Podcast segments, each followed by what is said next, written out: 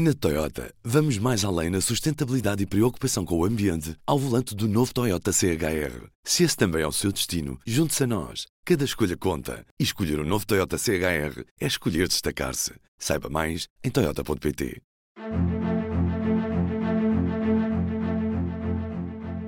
Bom dia. O meu nome é David Pontes e este é o P vinte e quatro.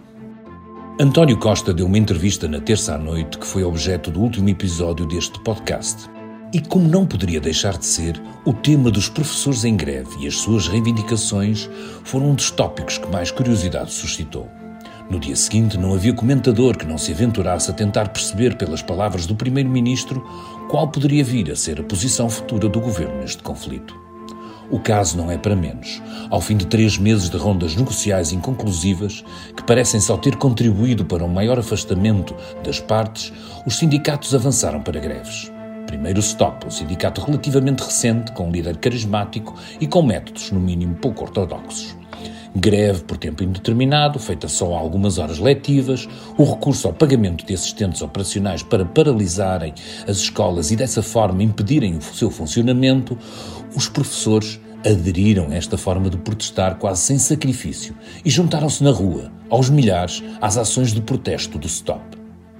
Algo ultrapassados por este ímpeto, os sindicatos tradicionais, filiados na C G T P e na U G T, também tiveram de subir a parada e assim se iniciou em janeiro, um mês de paralisações espalhadas pelo país, que necessariamente se transformam num pesadelo para alunos e pais e num enorme embaraço para o governo que enfrenta, pela primeira vez neste mandato, uma forte onda de contestação sindical. Apesar de algumas importantes cedências do Ministério da Educação, nomeadamente na vinculação de dez mil e quinhentos docentes, as negociações até agora parecem estar num beco sem saída, com algumas das forças a pedir a demissão de João Costa, a intervenção do Primeiro-Ministro e mesmo a intervenção do Presidente da República. Perante isto, a curiosidade justificada pelas palavras do Primeiro-Ministro. E o que disse Costa? Algumas verdades básicas, que o Ministro da Educação negocia em nome do Governo, que o Presidente da República não tem poder executivo e que se se mantém em negociações é porque há margem para cedências. Onde não parece haver grande margem é na recuperação de tempo perdido por congelamento de carreiras. Se o fizesse, teria que abrir a outros servidores do Estado a hipótese, escancarando uma caixa de Pandora de despesas futuras. Isto também disse António Costa. Não era bem o que os sindicatos queriam ouvir, ainda por cima depois de terem sofrido no Colégio Arbitral uma recente derrota com o decretar de serviços mínimos para impedir o encerramento das escolas. E se as palavras do Primeiro-Ministro foram ouvidas com alguma expectativa, a decisão do S T O P de ontem de acatar ou não os serviços mínimos também era aguardada com ansiedade de perceber como está e para onde vai a luta dos professores. Será que as greves duram até ao Carnaval, como receia Marcelo Rebelo de Sousa? No episódio de hoje, para lhe falar do estado da educação, temos a jornalista Daniela Carmo, que acompanha estas matérias, à conversa com Ruben Martins. Tenham um bom dia. Viva David!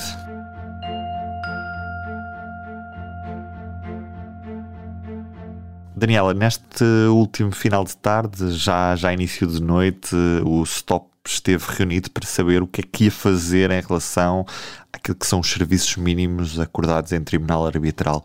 Que decisão é que tomou este sindicato, o S T O P? Olá, Ruben. O sindicato de todos os profissionais da educação, o S T O P, vai cumprir a lei e isso significa que a partir de hoje as escolas vão funcionar com, com serviços mínimos.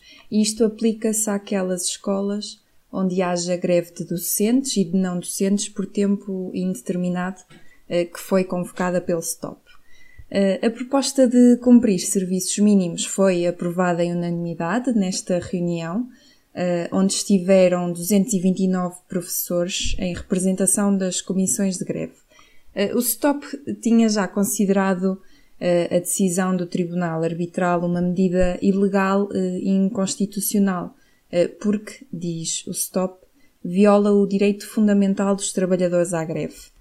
Mas o coordenador André Pestana disse também na reunião que se devem respeitar os serviços mínimos, sendo que, se não se respeitassem os serviços mínimos, isso iria determinar a marcação de faltas injustificadas que poderiam então levar à instauração de processos disciplinares.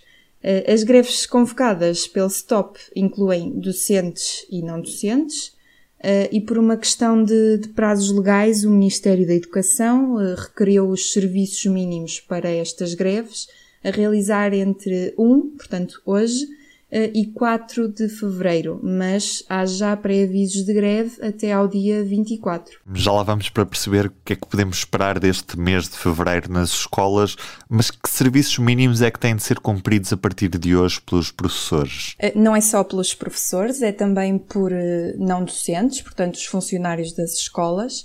No caso dos professores, os serviços mínimos não abrangem aulas, portanto os docentes aqui o que vão ter que garantir são vários tipos de, de apoios, por exemplo, às crianças e alunos com necessidades educativas especiais e também no âmbito dos planos de, de recuperação de aprendizagens. Além disso, o acórdão do Tribunal Arbitral, publicado na, na sexta-feira, diz também que são precisos garantir os apoios terapêuticos prestados nas escolas e pelos centros de, de recursos para a inclusão.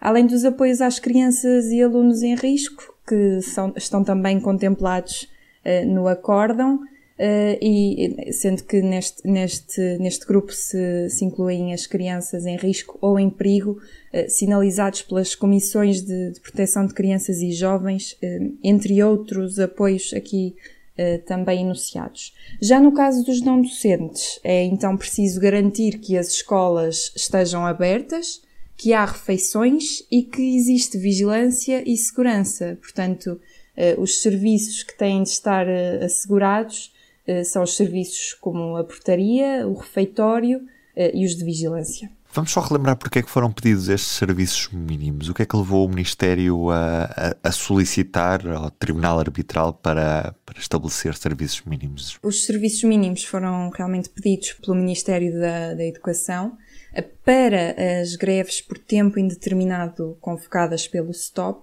face à duração e imprevisibilidade das greves e às consequências acumuladas para, para os alunos.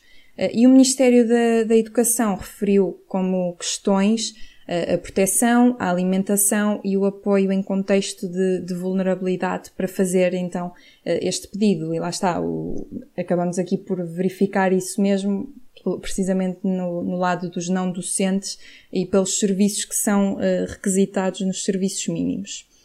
Uma vez que não, não foi conseguido um acordo inicial entre o Governo e a estrutura sindical, coube então ao Colégio Arbitral determinar a fixação dos serviços mínimos para docentes e não docentes.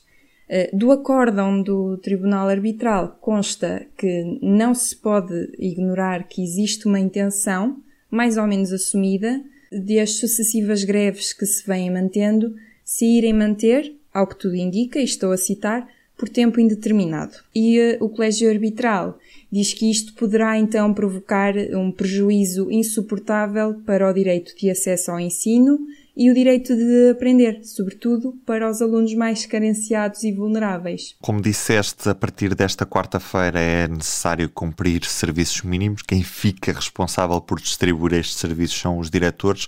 O que é que eles dizem no meio disto tudo? Os diretores estão de acordo? Mostram-se cautelosos em relação a esta distribuição de serviço? Como é que vai funcionar isto tudo? Os representantes dos diretores escolares fizeram saber logo na segunda-feira que dispensavam esta responsabilidade acrescida. Mas, como dizem, e nós temos isso no artigo que, que publicámos a propósito, a lei tem de se cumprir e, portanto, não olham para a decisão do S T O P de cumprir a lei como algo que os acalma ou deixa de acalmar. Dizem, aliás, que é uma questão de bom senso e, e de cumprir a legalidade. Portanto, fizeram o seu trabalho, que foi o de distribuir serviço. Uma das associações, a ANDAIEP, que é presidida pelo diretor escolar Filinto Lima, enviou até na segunda-feira uma série de perguntas organizacionais ao Ministério da Educação. A resposta foi recebida já na noite de ontem e hoje será então o dia de olhar para os esclarecimentos e encaminhá-los aos diretores escolares do país. E o que é que podemos esperar neste mês de fevereiro em termos de greves de professores, uma vez que elas continuam convocadas ao longo do mês, como disseste? Sim, além, além da, da greve do, do S T O P, há ainda outras três greves, portanto a greve distrital uh, é para continuar até ao dia oito. Uh, esta greve distrital que foi convocada por nove estruturas sindicais, uh, entre elas uh, aquelas duas que têm maior representatividade, portanto a FENPROF e a F N E, uh, sendo que a F N E foi a última a juntar-se aos protestos e só o fez já depois da terceira ronda negocial que decorreu em janeiro. Como não participou desde o início no, na, na greve distrital, a F N E marcou também uh, uma greve nacional para o dia oito deste mês, uh, que é, aliás, o último dia da greve distrital da FENPROF e das outras estruturas sindicais e que vai terminar no Porto. Portanto, além da, de, da F N E se juntar às greves distritais, tem ainda uma greve nacional uh, marcada para o dia oito. Continua também a greve do C I P, que é uma paralisação ao primeiro tempo letivo, e como o C I P também aderiu à greve distrital, esta greve continua nos distritos que não são abrangidos por essa paragem. E também o Sindicato Nacional dos Professores Licenciados anunciou uma greve de três dias, entre o dia um, hoje, e o dia três. A tensão continua de volta das escolas e assim vai continuar até pelo menos haver um acordo ou a esperança de um acordo. Por isso, Daniela, como é que estão as coisas entre professores e Ministério da Educação? Há alguma espécie de acordo à vista ou o processo negocial continua sem grandes avanços? Acho que saberemos na quinta-feira mais novidades, porque os doze sindicatos foram convocados novamente pelo Ministério da Educação para uma nova ronda negocial, que é já a quarta ronda, e, portanto, e desta vez, aliás, as negociações vão ser numa mesa única, como alguns dos sindicatos, entre eles a FENPROF, tinham já pedido à, à tutela, portanto vão-se ali reunir os doze sindicatos. Esperemos que, que cheguem então a algum acordo para, para sabermos as, as novidades que, que aí vêm. E na capa do Público desta quarta-feira, uma percentagem, seis vírgula sete por cento foi o crescimento do P I B antes de cair no atual cenário de estagnação. O crescimento lento dura já nove meses e ensombra perspectivas. E depois dos tanques, passamos para os aviões, com a França, o Reino Unido e os Estados Unidos a divergirem sobre o envio de aviões à Ucrânia.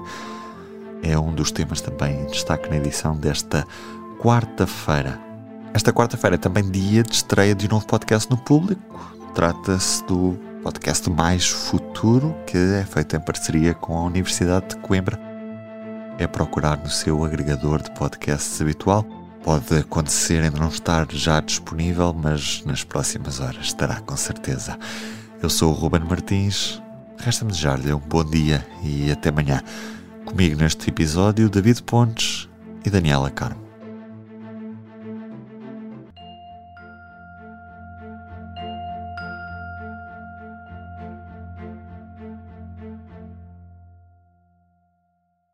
O Público fica no ouvido. Na Toyota, vamos mais além na sustentabilidade e preocupação com o ambiente ao volante do novo Toyota C H R. Se esse também é o seu destino, junte-se a nós. Cada escolha conta. E escolher o novo Toyota C H R é escolher destacar-se. Saiba mais em toyota ponto pt.